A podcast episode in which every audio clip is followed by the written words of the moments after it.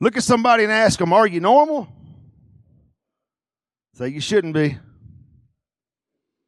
I have to really question somebody if they look at me nowadays and say they're normal, though.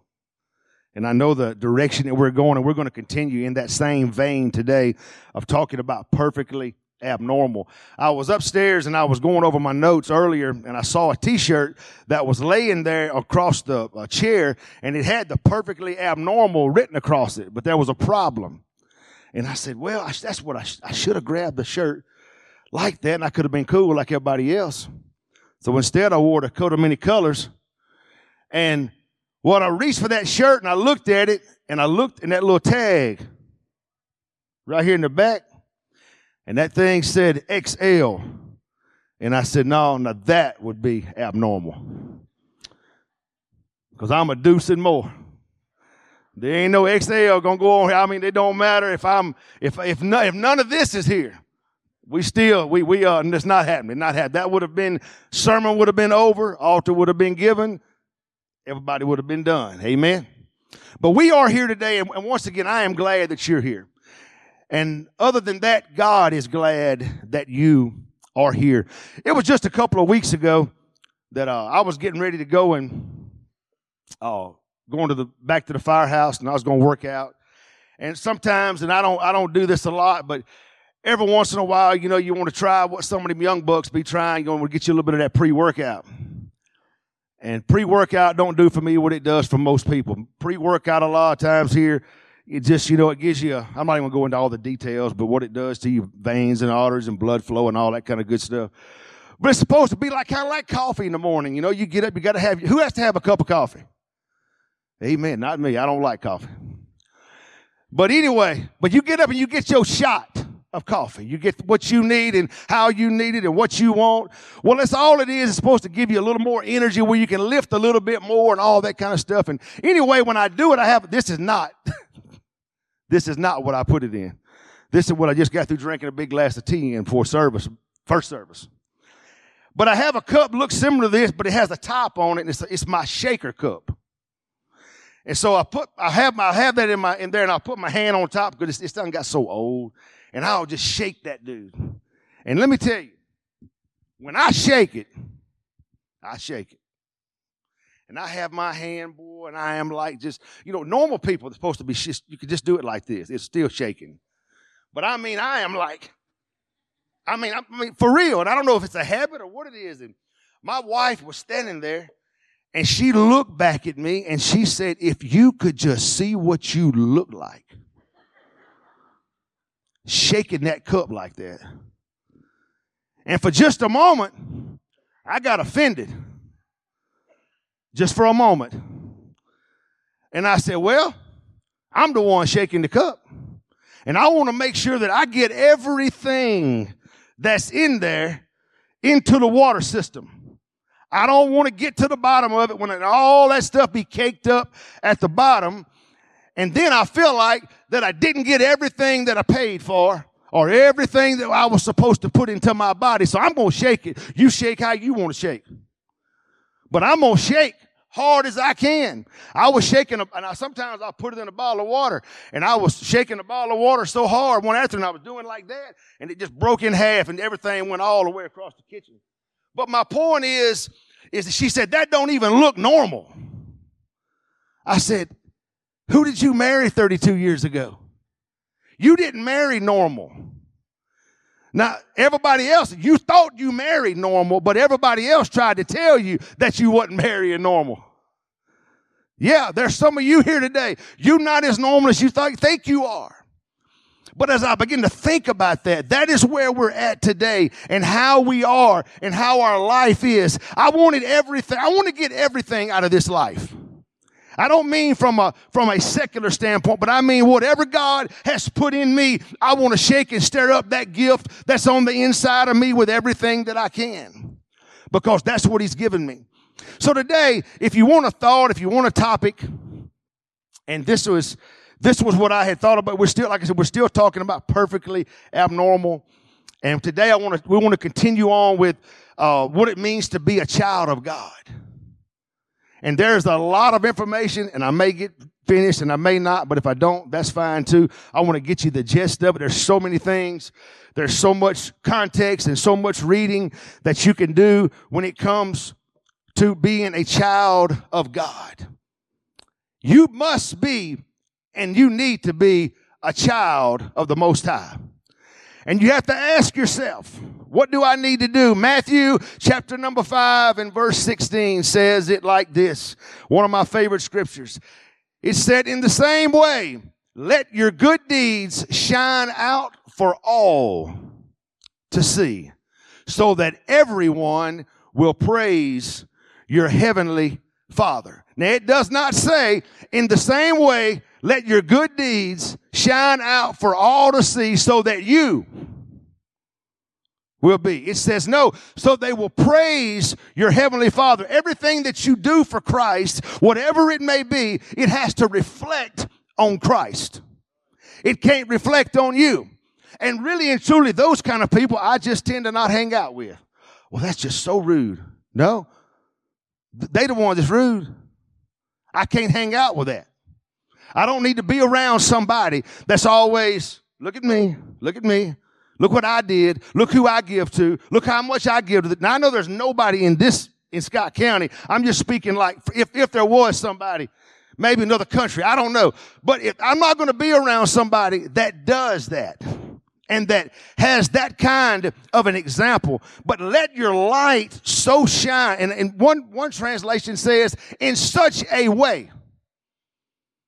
In such a way. Here's the thing. It cannot be in a way that is normal. It will be perfectly abnormal. The world we live in today, there is nothing that you can just about do and somebody's going to try to find some fault, going to be offended, offended in some way with you, what you said, what you have written down, how you said it. You didn't say it correctly. So you find yourself not being that way. First John 5 and 1. Whoever believes that Jesus Christ, Jesus is the Christ, has become a child of God. Now, I'm not going to get into the whole salvational issue today, but of course, we all know that when you confess your sins to the Father, He hears you, you're sorry, and by faith, you are brought into that kingdom. And by faith, you are saved, not because of your works, not because of how cool you look, not because how well you speak, sing, preach, teach, or how good your job is, but it all depends on your faith and who we are. But I like how he says that everyone who believes that Jesus is the Christ has become a child of who? Of God. And everyone who loves the Father loves his children too. Uh oh. When my grandson Crew, when he drops something or does something, he'll say, uh oh. And there's so many times, all of us, we have those, uh oh. You know, I didn't mean it, Lord. And the Lord ain't saying, uh oh the Lord saying, hmm, what we going to do about that? You mean I got to, just because I love Jesus, I got to love my neighbor? Just because I got saved and sanctified and filled with His Spirit, that I still gotta, I gotta get along with so and so that I ain't never liked them looking over my fence for the last 20 years anyway? Yeah, you do. Or guess what? You're not gonna be saved. Or furthermore, you might not be saved. Because he said, you will love the children that are born of him. Let's move on. Romans 8 and 16. The Spirit testifies with our spirit that we are the children of God. Now, while I was sitting in the office, I did just jot down a couple of notes about that.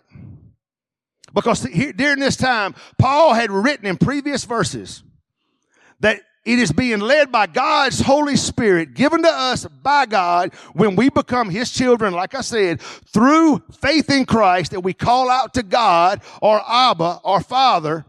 Or as Paul later said it like this in the name of this Spirit, in the spirit of adoption.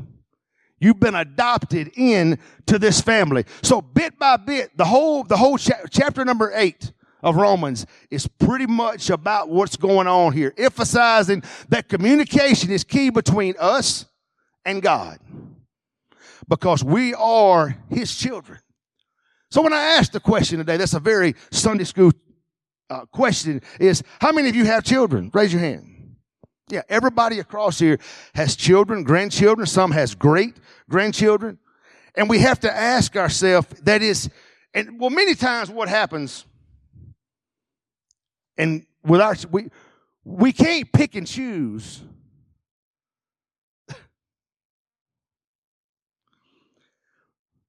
If you have more than one child, I'm going to hit this like a bunny rabbit.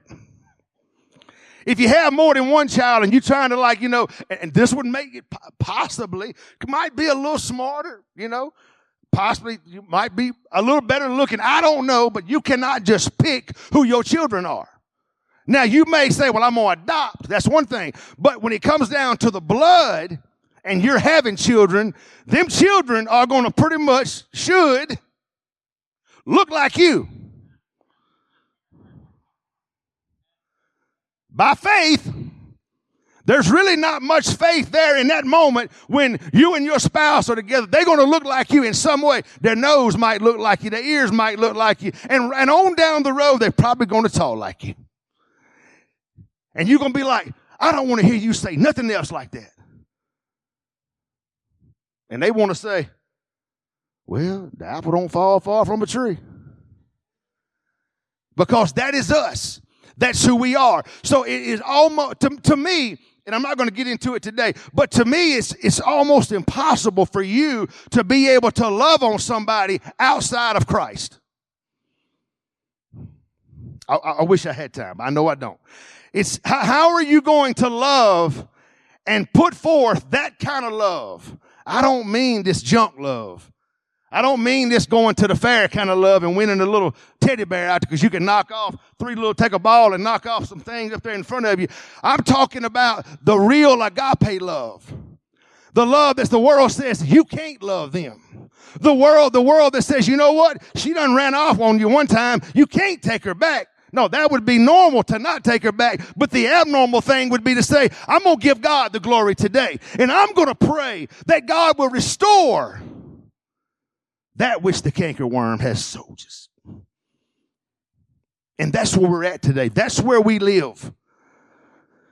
Becoming a child of God. How to be born of God. We can, it's, it's almost impossible for me and for you, and I got to say it again, to be able to love without Him. Matter of fact, it's scripture you can't love without Him. Now you can have this artificial love. You can have, it's kind of like last night we was at a shower. It was at Skylar and, and uh, Cameron shower for baby Noah that's on the way. Sweet little girl. I can't wait. Won't be long, you know. It's just something else to make the bank account just dwindle on down. I need more faith, I guess. Either I need more faith or they need to just say, hey, enough's enough. But my thing is, is that when I sit there watching all the little children that was the same age as crew, there's, there's several of them there. And one of them's got a truck and they play in with the truck. And here comes your sweet child. And he's got a truck or she's got a truck. And so we're all sitting there and everybody's doing their own thing and they're playing with all the little trucks. And I look up and I guess crew felt like this is my pop's house. Those are my toys, and you ain't playing with them. And he goes over there, and I look up, and he just and does it just he does it just so cool. He's like he just kind of looks at him like that, and kind of you know real cool. And he gets one, he puts it up there like that. He looks at them like they stupid. He gathers another one up. He looked back my way, and I mean I got this mean look on my. I don't play them games because I don't like bullies. And and I'm looking at him, and he takes one and he puts it back down. I kind of turned my head. He said, The devil is a lie. I said, Boy, it don't matter if your mama and daddy, your whole generation may be here. I will tear your rear end up. I'm thinking that, but I'm not saying that. But I'm also thinking, man, that is my sweet little grandchild. just being so mean and go, but he wasn't like just being mean. He didn't go over there and bulldoze everybody and say, give me all them toys. But he was slick like the devil. He just done his little thing. But you know what he would do? Every time he he'd look down, he'd look back at me. Because he knew what you're doing. here's the thing. I know you think your children are the best children in the world. Well, they not. I know that you think your grandchildren are the best in the world, and they are.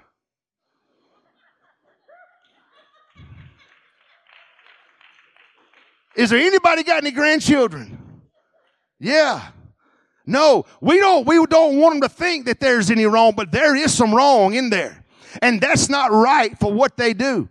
And we, and we think that, oh, they so small and they just so, oh, and though they just like a little angel. No, the Bible says that they were shapen in iniquity.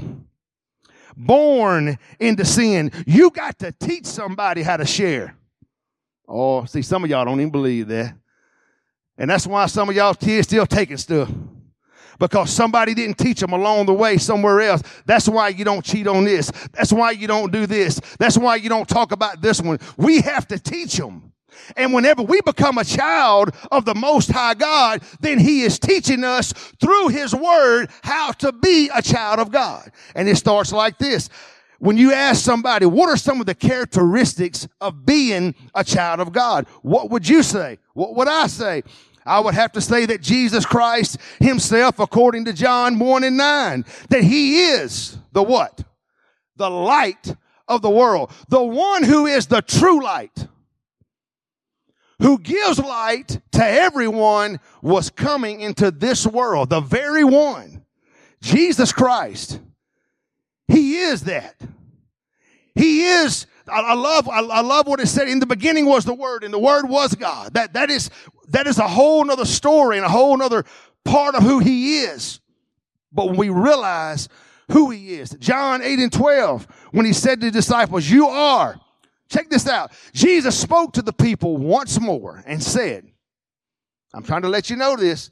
I, not you, not the church, not the pastor, Anybody else? He said, I am the light of the world. If you, here, here, here it comes. If you follow me,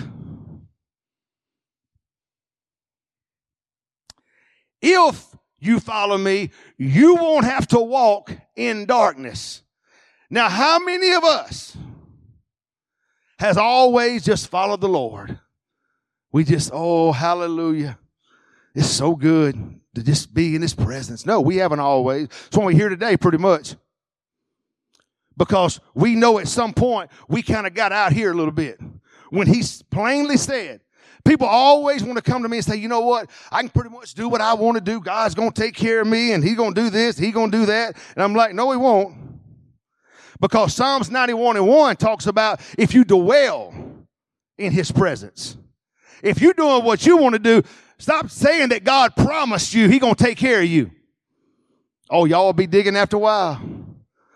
Yeah, go go check it out. Read the whole Psalms 91. Read, read all the way down where it talks about great wings is protected. Yes, he's doing that, but you have to dwell in his presence. You gotta follow him where he says to go, and then you won't be shocked. Then you won't be surprised when you end up somewhere. But we decide, I'm not following him. I got this. I've read enough Max Lucado books. I think I can live for the Lord the way I need to. I think I've watched enough sermons on Facebook. I believe I got it. I can handle this. But are you following Christ? Well, no, not, not really. It, not indirectly, sort of. No, you're not. If every morning you wake up, and I'm guilty of not doing this, but God has just whipped me the last couple of months about it. When you wake up in the morning, because He woke you up, number one, there's the number one thing to praise Him for. Whew, you did it again, Lord. How is it that we take something so awesome and so great for granted? That He saved us. Yes, He did. But He also woke us up so that we could be thankful that He saved us. Because we might not be where we need to be on that day. He said, Hey, Heart start beating again. Breath, let's start again. Let me tell you, You got to follow him. You got to understand what's going on. The light of Christ that we shine, hear this. This is why we got to get up in the morning and pray and ask God to forgive us. Every day? Yeah. Yeah. Paul said die daily. Daily. Well, I think I'll be okay every couple of weeks. Joel wouldn't be okay. I can tell you that straight up. I got to do it every day. Because if I don't die daily, somebody else may get real close. But see, I know all of y'all is just so saved that you don't ever have no kind of bad thought. When that person runs up to you at the red light and cuts you off and shows you all them birds of a feather flocking together, I know that you just say, Oh, to God be the glory. Hallelujah. You a lie. Let me put on some elevation music. No, gonna, we're going we're gonna put on some Bon Jovi, Wanted Dead or Alive. What we're about to do because you have done crossed the line. No, that's because you're not where you need. Oh, but that's just normal. That's not normal. You're to live for Jesus. You're to wake up every day and kill this flesh every day. Well, I thought I was all, no, you're not all good. Who's telling you that stuff? Get out of that circle. Run as fast as you can because that's not where you need to be. Everybody telling you, oh, you okay? You okay? No, you not. You have to be the one that enlightens people and leads them. If you're not leading somebody, okay, here we go. If you're not leading somebody to Christ, you want a standard in your life? Ask this question How many people have you led to Christ? How many people have I led to Christ? Think about that for just a moment. How many people are you responsible for? That's sitting here today or sitting in a church building somewhere because you were the one that said, Hey man, he's real. Or you may not be a big talker. You may just live it. Your light, let your light so shine before men in such a way. And maybe that's how it happened. The only real ways, when we, here's the thing, when we are a child of God, we share the light of Christ upon a world because the Holy Spirit indwells in us. That's where we're getting the strength and it empowers us. Let's look at John 14, 16 through 17 real quick. John 14 and 16. I love this because we have to understand it ourselves. There, there's, you got to have power. And I know that's a whole nother sermon, but you got to have the power. I said earlier about flipping switches. You can, I can have the most powerful electric grid in the whole wide world. Whatever it may be. 440, 880, Duran's electrician. He said he could tell me all about it, come and tell you all about it. You can have all the power you want that will run everything, this church. And it can all be connected to this building. But if somebody don't go out there and flip the switch. That power that's available, the power that's been promised to us and promised to you, if you don't seek the power, instead, we will sit here like, why is so dark? Why is so hot? Why am I so grouchy? Well, because we're sweating, dummy. There is no AC. Well, why is this? Well, why is that? Well, has anybody thought to turn on the power? Has anybody thought to seek the Spirit? Has anybody thought for just one moment that it's real simple? It's not hard. We've made it complicated, but all you got to do is just sit and flip the switch. And now all the power you ever prayed for is coming to this building. All of it. He said it like this, and I will ask the Father, and he will give you another advocate or kind of like a lawyer. There's a whole other scripture that said, Hey, I have an I have a advocate with the Father, which is Jesus. He said, Who will never leave you. Now, how many people ever told you that? Sure. When we got married, of course. Hey, till death do us part. Whatever, whatever comes, whatever goes, in sickness, in health, for richer, for poor. And there's some times in there you're like, whoa. Lord said, whoa there, big guy. But he said, I will never leave you. He is the Holy Spirit who leads into all truth. The world cannot receive him because it isn't looking for him. You're not trying to get to power. You heard the power was bad. You know, I don't really like Southern Pine. Yeah, until you need air conditioning. I'll take any of them. Southern Pine, Entergy, Central Electric. You don't matter. I don't care if it got somebody that made one up. You give me some power. You got a big enough generator, we'll get some power. Briggs Stratton be just fine with me when it's, when it's hot outside. But we have to understand in a world we live, in order for us to be perfectly abnormal, we have to know and to go after what he is saying. Acts 1 and 8 said it like this, but you shall receive power after that the Holy Ghost has come upon you, and you shall be what? Witnesses unto me.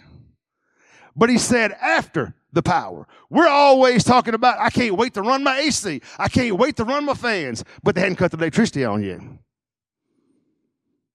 We have to, when the power is there, when the power is there, you got to remember you're different in this world. I believe it was David who was dancing, coming back in with the Ark of the Covenant. Boy, he was coming back into the city and he was happy. I mean, God done, he been, God had been good to him. And that dude is like throwing down. I'm talking about God's just done the miraculous. He has done danced completely out of his, all of his robes. All of the, that part, the holy part of it was, he just shed all of that. Done got all out of the flesh.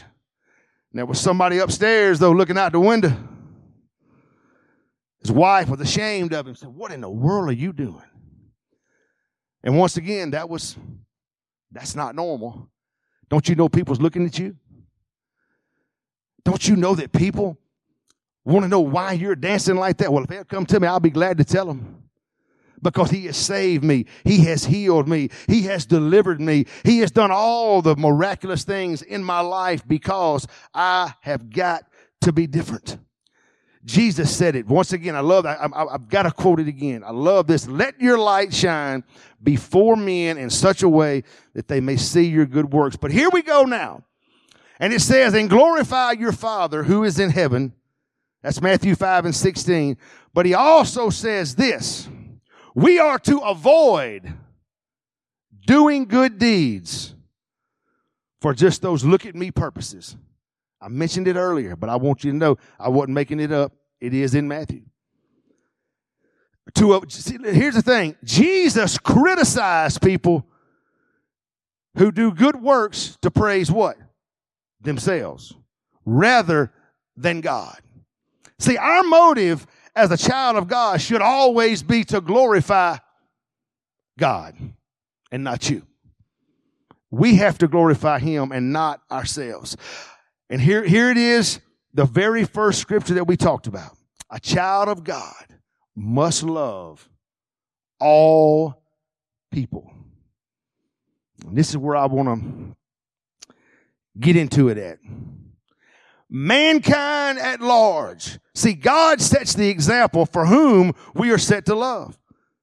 Here's how he said it, and every one of you in this bit could probably quote it. For God so loved the world that he, his only begotten son, that whosoever, that whoever believes in him shall, it didn't say should not, it said shall not. There's a big difference. Just to give you a little bit of insight on that, if, if, if you never really thought about it, should and shall. When it comes to codes, if that code says you shall restore this power to this, this, this, you gonna do it. It ain't no might. Now if it says you should, it's like, oh, you know, it's up for interpretation. If I want to, I can. If I don't want to, I don't have to. But I love what he said. He said, you shall not, not perish, but have eternal life. See, brothers and sisters in Christ, by this, the children of God and the children, here, here's where we get all confused sometimes. But you shouldn't get confused because the, the Lord said either you're with me or you what? Or you against me. You can't love one and love the other, but you got to love one and hate the other. We're so busy trying to, as my, as my papa would always preach it back in the day, straddling the fence, you know. We want to be, it's just a little bit in the world, a little bit, you know, at all seasons and a little bit, but have you ever just thought for a moment anything that could happen off there in the middle? while you straddling the fence. Amen? That could be painful to anybody because you're not even at a comfortable place. You're not even balanced correctly. You got to decide today whom you're going to serve. You don't need to wait till tomorrow. Decide today. By this, this, this is how, this is how he said it. By this, the children of God and the children of the devil are obvious. Anyone who does not practice righteousness is not of God. Well, that's just hard. I don't think he said that. Well, I believe he did say it. Uh, go to go to First John three and ten. First John three and ten, I believe it is. So now we can tell who the children of God and who are the children of the devil. Anyone who does not live righteously and does not love others, no. It says, and does not love other. Ooh, that's about two hours. And does not love other believers does not belong to God. Now we can hate on somebody getting up here on this stage and telling somebody you need to live for the Lord or you might be lost. Now, I'm going to back up just a moment when he says, so let your light so shine before men that in such a way, it is also how you let your light shine. You don't just walk up to somebody and say, you know what? I tell you what, either you better get that right or you're going to bust hell wide open. Now, that is, if, if you're not saved, yeah, probably so. But that's not how God wants us to speak or to lead anybody to Christ. Okay? You are living it. You are part of it. You are the one who's doing it. But whoever believes that Jesus, the Christ, is born of God, and whoever loves the Father loves the child born of him. Once again, that's what we quoted in the very beginning of this sermon. That you have to love everybody. Yes, that means that everybody's sitting beside you right now. Those are other believers. Uh oh.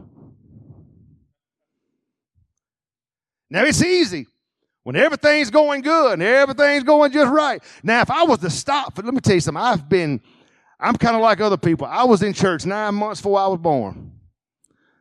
Let that sink in for just a moment. Now, my folks went away from the Lord for some time, but I've pretty much been in church, around church all my life. And trust me when I tell you, I haven't always just been in the church. Just because I came up in the building did not make me saved. And every Sunday morning or Sunday night, when I was in this altar, it wasn't because I was seeking the Lord to be a better person. It's because I was saying, God, I am so sorry for what I done on Friday and Saturday night. Is there anybody else here that was like me?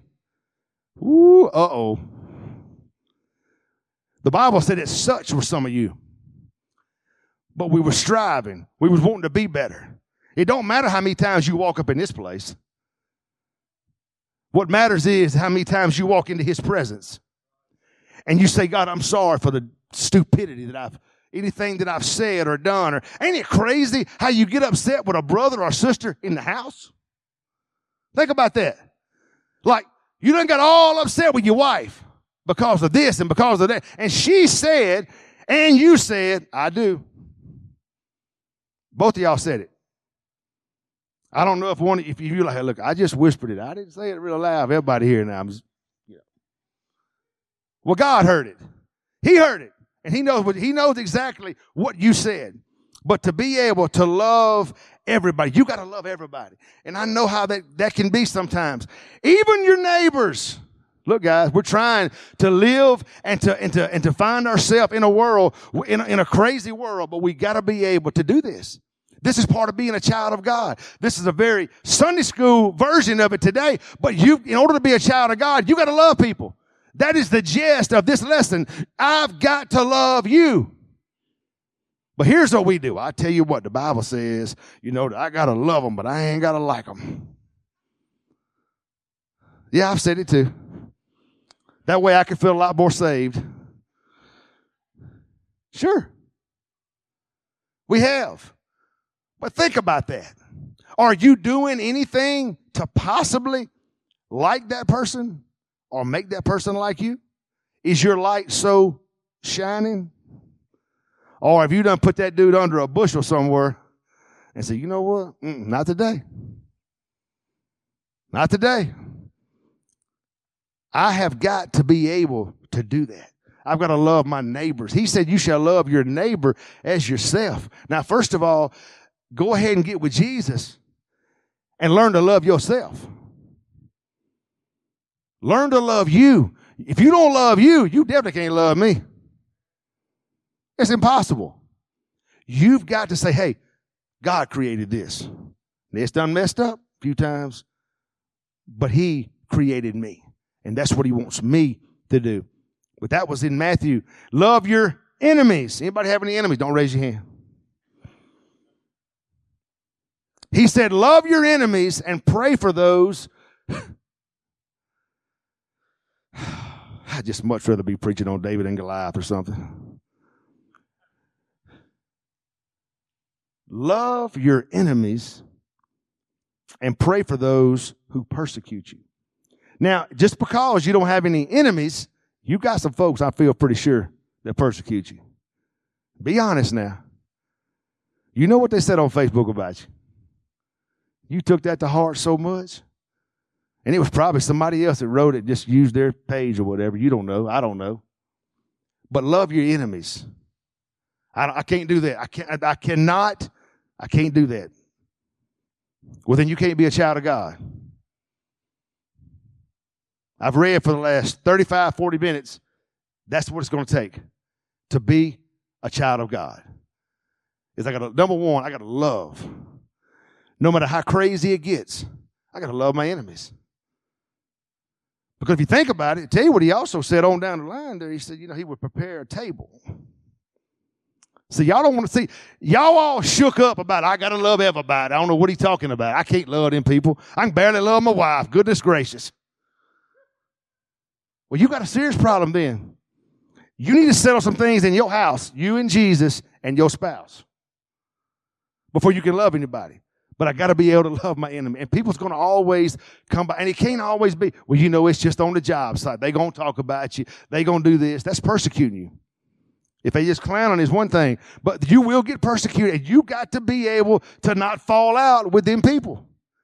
And every time you see them at the local restaurant, like, Yeah. We do that because we don't want to confront them.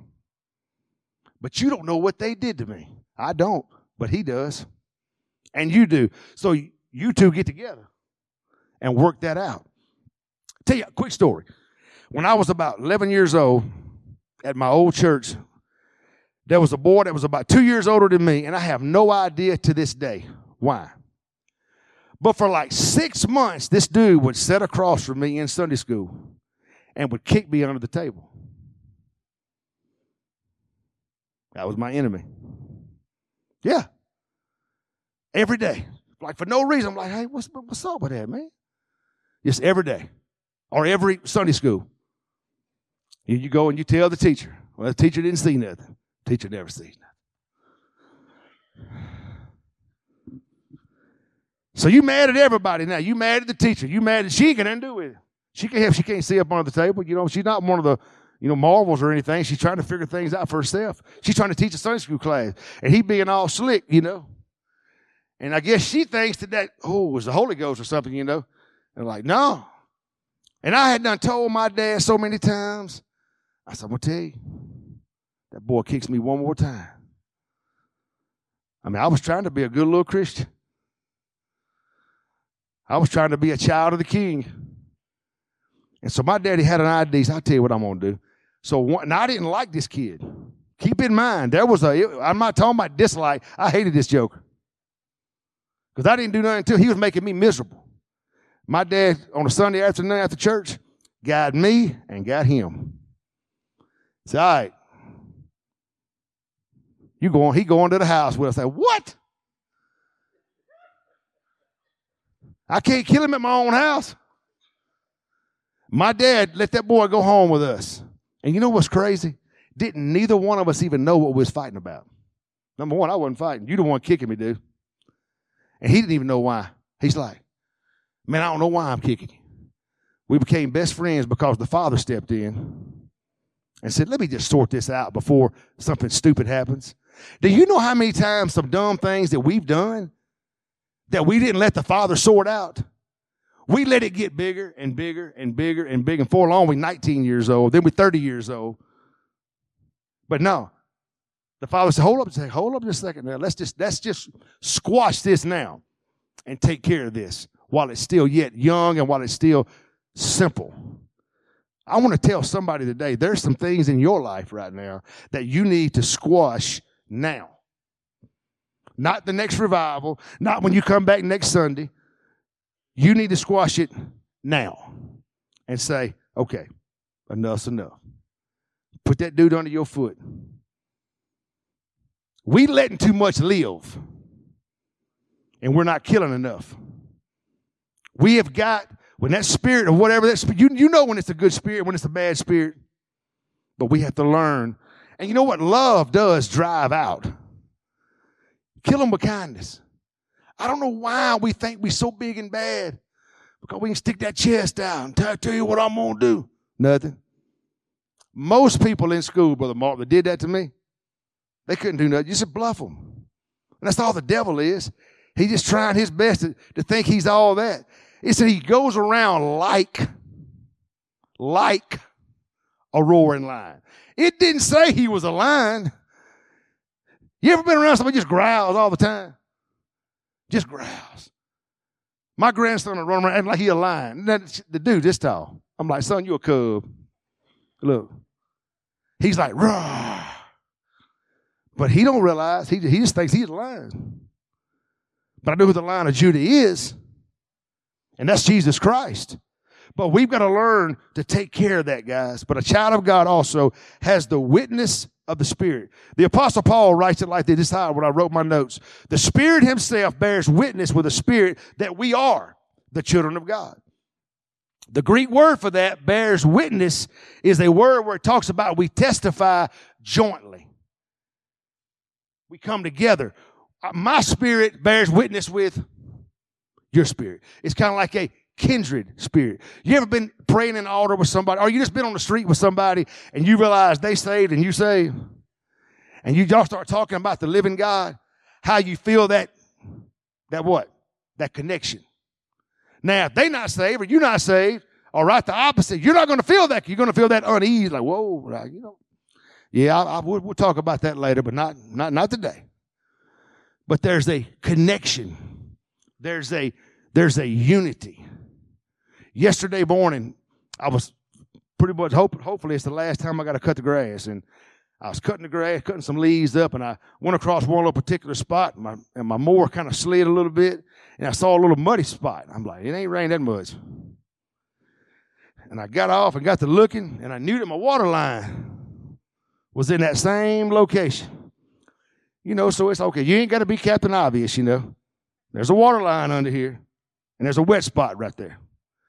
So I just kind of took my boots and kind of done like that a little bit, and it was pretty soft. And I saw a little bit of, you know, just not bad, just, I mean, just barely. Now I'm going to tell you something. I could have got back on that more and been like, it ain't that bad. So I rode down to look at the meter to see how bad it was. You know, there's a little red dude on it that spins, you know, when you got a pretty decent leak. That thing wasn't moving. Now, you have a choice to make. Well, it ain't moving. So it can't be that bad. My marriage ain't that bad. It's got a little leak, but it's not that serious. I mean, think about it. If it was really that bad, Brother Sam, that little red thing would be turning, letting me know I had a leak. Well, every once in a while, ain't nobody coming by. Even Pastor Lot ain't gonna come by ever talk about, hey, I believe you got a leak in your marriage. But I knew I got a leak. I got my shovel.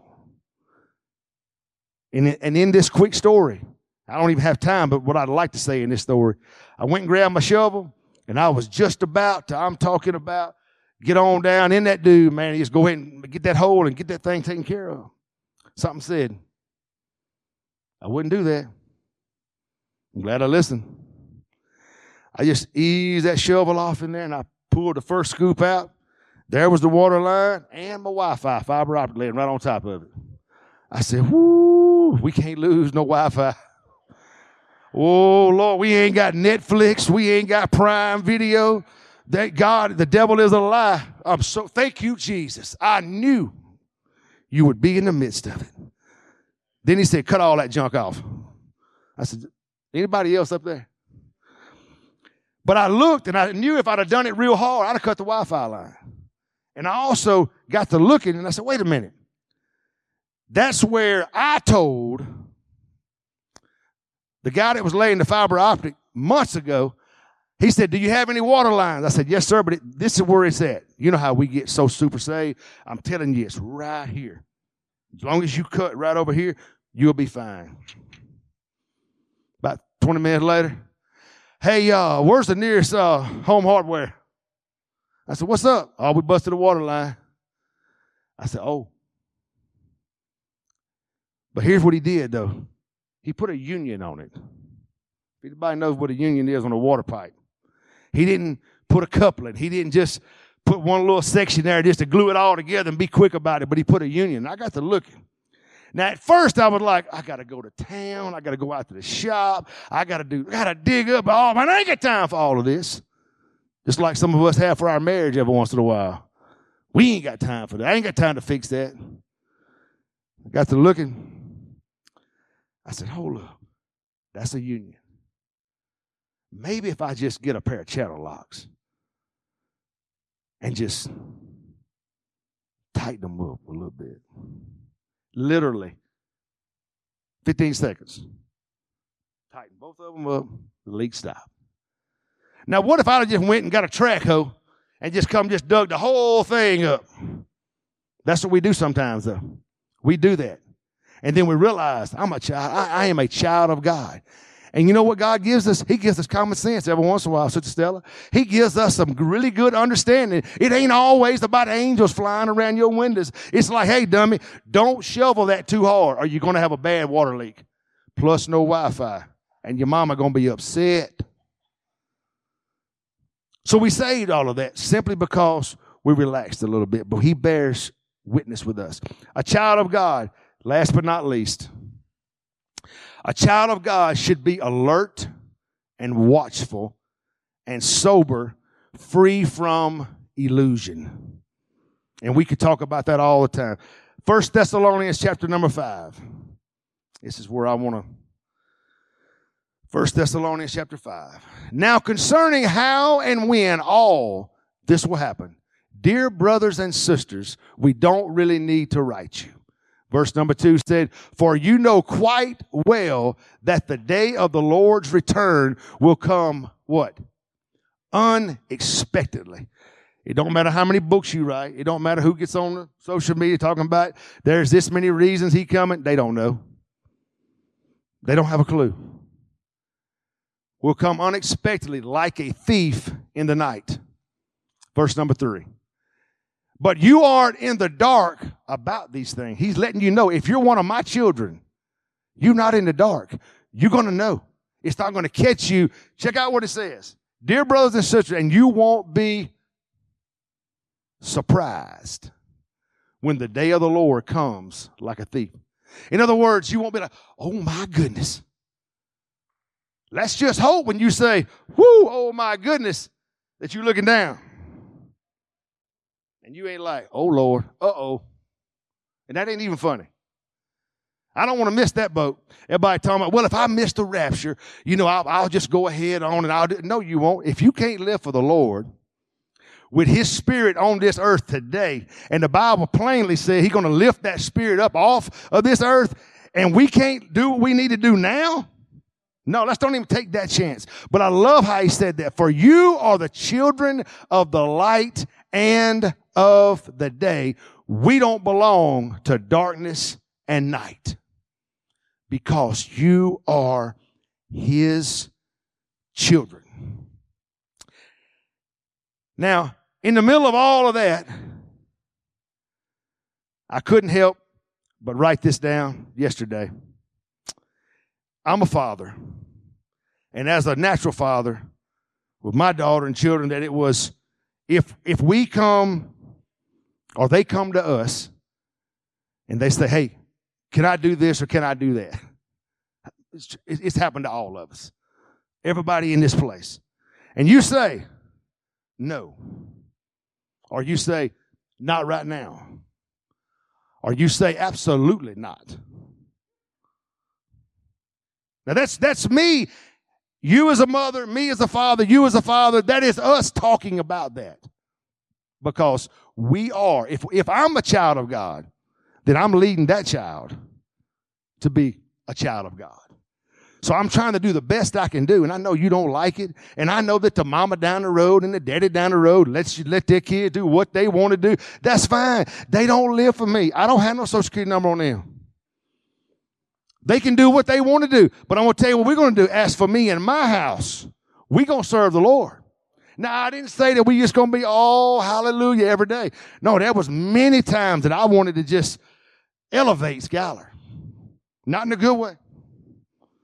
It's like just drive you nuts. But we are the Father, just like He's the Father. And you go to Him, but I want to do this. Nope. Not what the Word said. So be on your guard, not asleep like the others. Stay alert and be clear headed. I know that's quite a bit of information just in one little part of it. But there was also times as a father that I did something else. Any of you ever promised your kids something? Now I know we had to say, you better be careful promising, making promises. Now I'm talking about when I promise, if I promise my kids something, I'm going to do my very best to do it. So God has promised us some things. Go ahead and start some music back there, guys. There are many, many, I, I wrote this down yes, there are many, many promises of God that's in the scripture. Each promise, God pledges that something will or will not be done, or given, or come to pass. When I was doing the offering earlier, and I felt that it doesn't matter what has been in your family. It doesn't matter how far you think you may have gone. You have the opportunity now to be able to understand that there's some things that God said it ain't happening. No matter how much you beg, it's not happening. And there was times that you know they can come to you, boy, and they like, "Can I go? Can I please go, Daddy?" Or the thing that would really drive you nuts is when they think you're like a mind reader and they just look at you like this. They don't even say nothing. And you're like, what you want? Can I help you? Y'all know I'm not lying. It's the truth. I need to know what you're saying. I don't understand. I mean, I, I really can't. I'm not just trying to say what my mom her mama said. I can't read your mind.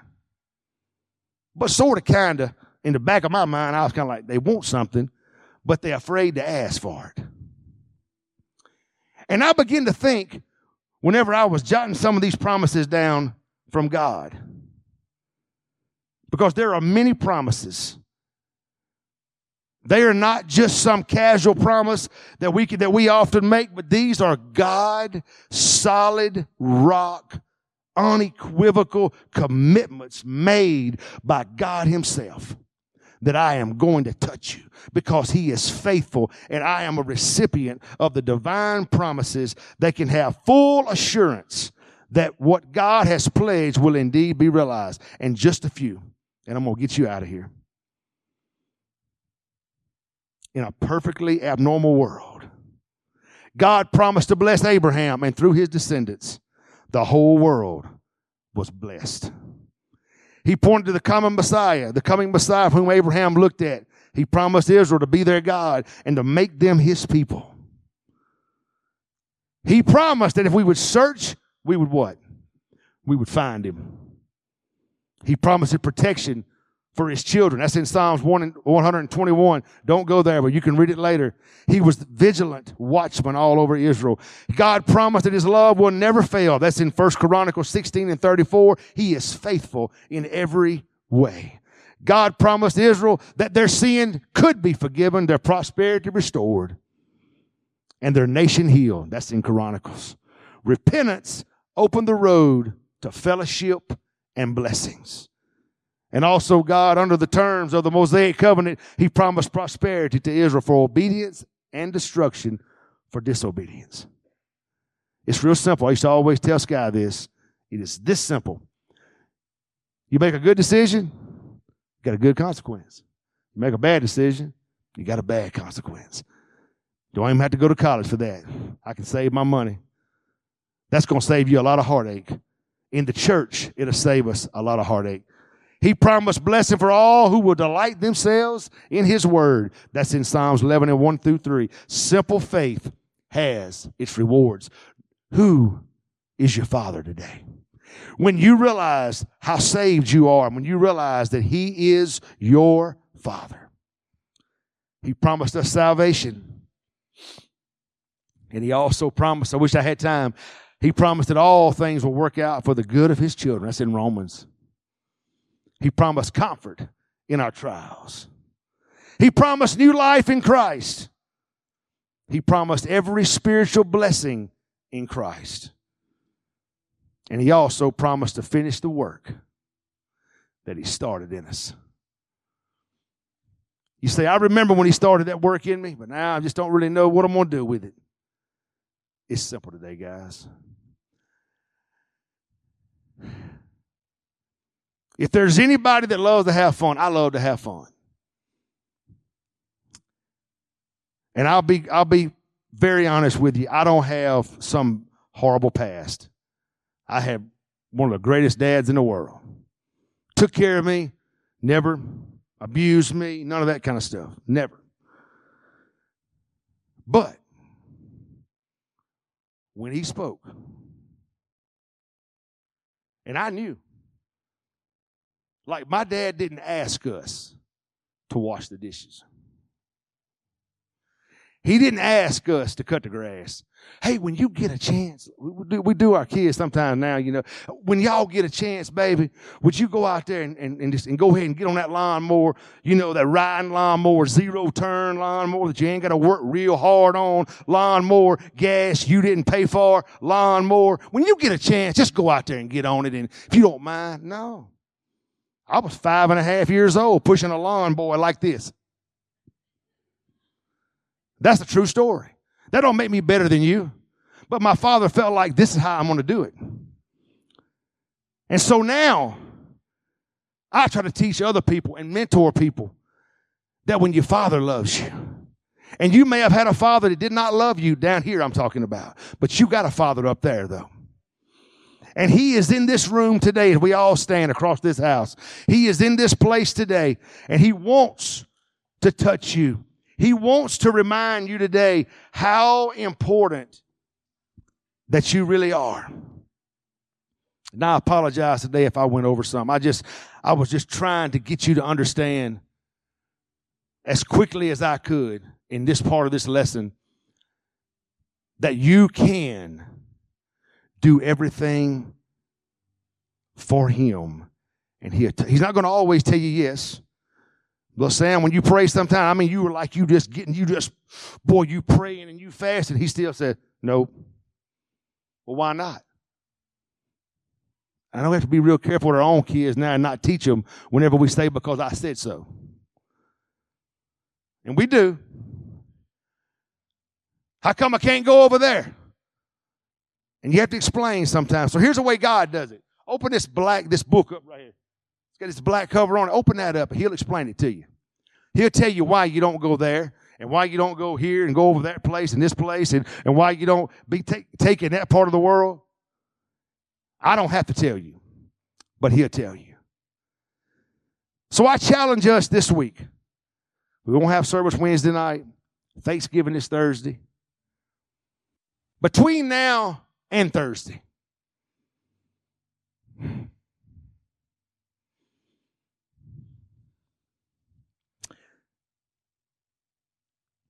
The part of my ministry that I don't like, I'll be honest, the most uncomfortable. I like it when God just speaks things that are just, you know, we can just get at it evangelistical and we can just preach and we can do our thing. But God said today that there's some people in our families. Call them up. Invite them to come to Thanksgiving that hadn't eaten Thanksgiving in a long time, that you really ain't talked to in a long time. I believe if we're to obey Him and if we're going to love and we're going to say that we love Jesus and how much we love Him and we're going to heaven, well, then He said, if you're my child, you're going to love my children.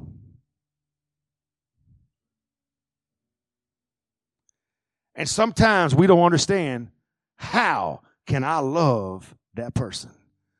Stay in this book and you will.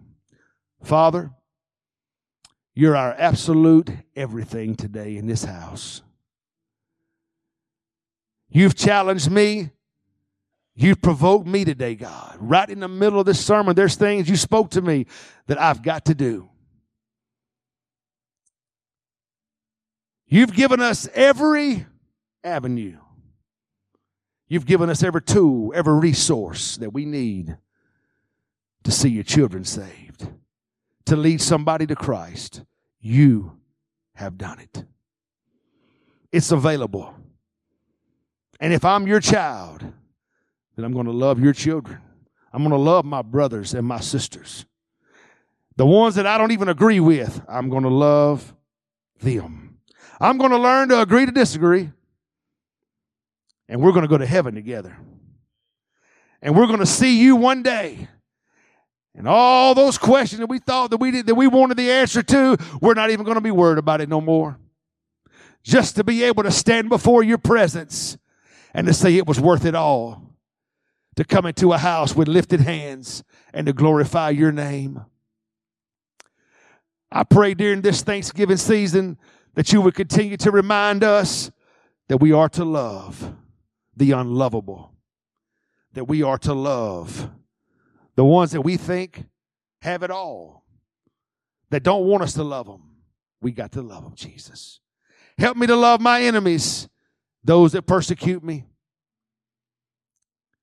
And more than that, remind me every day when I get up in the morning to love you unconditionally because you love me first unconditionally. And Father, we love you. And I pray nothing but blessings over this entire congregation today, God. I pray if there is a sickness in their life that it would be healed right now. They don't have to come to this front. I pray if there's deliverance that they need, if there's a marriage that needs restoring, I pray while they're riding home today that that union comes right back together just tightened up a little bit. I thank you today for every stronghold that's going to be torn down. And we look forward to next Sunday coming back to this place to hear even some more about being perfectly abnormal. We love you today, Jesus. And this church said, Amen. God bless you guys. And like Pastor always says, hey, go give the devil fits.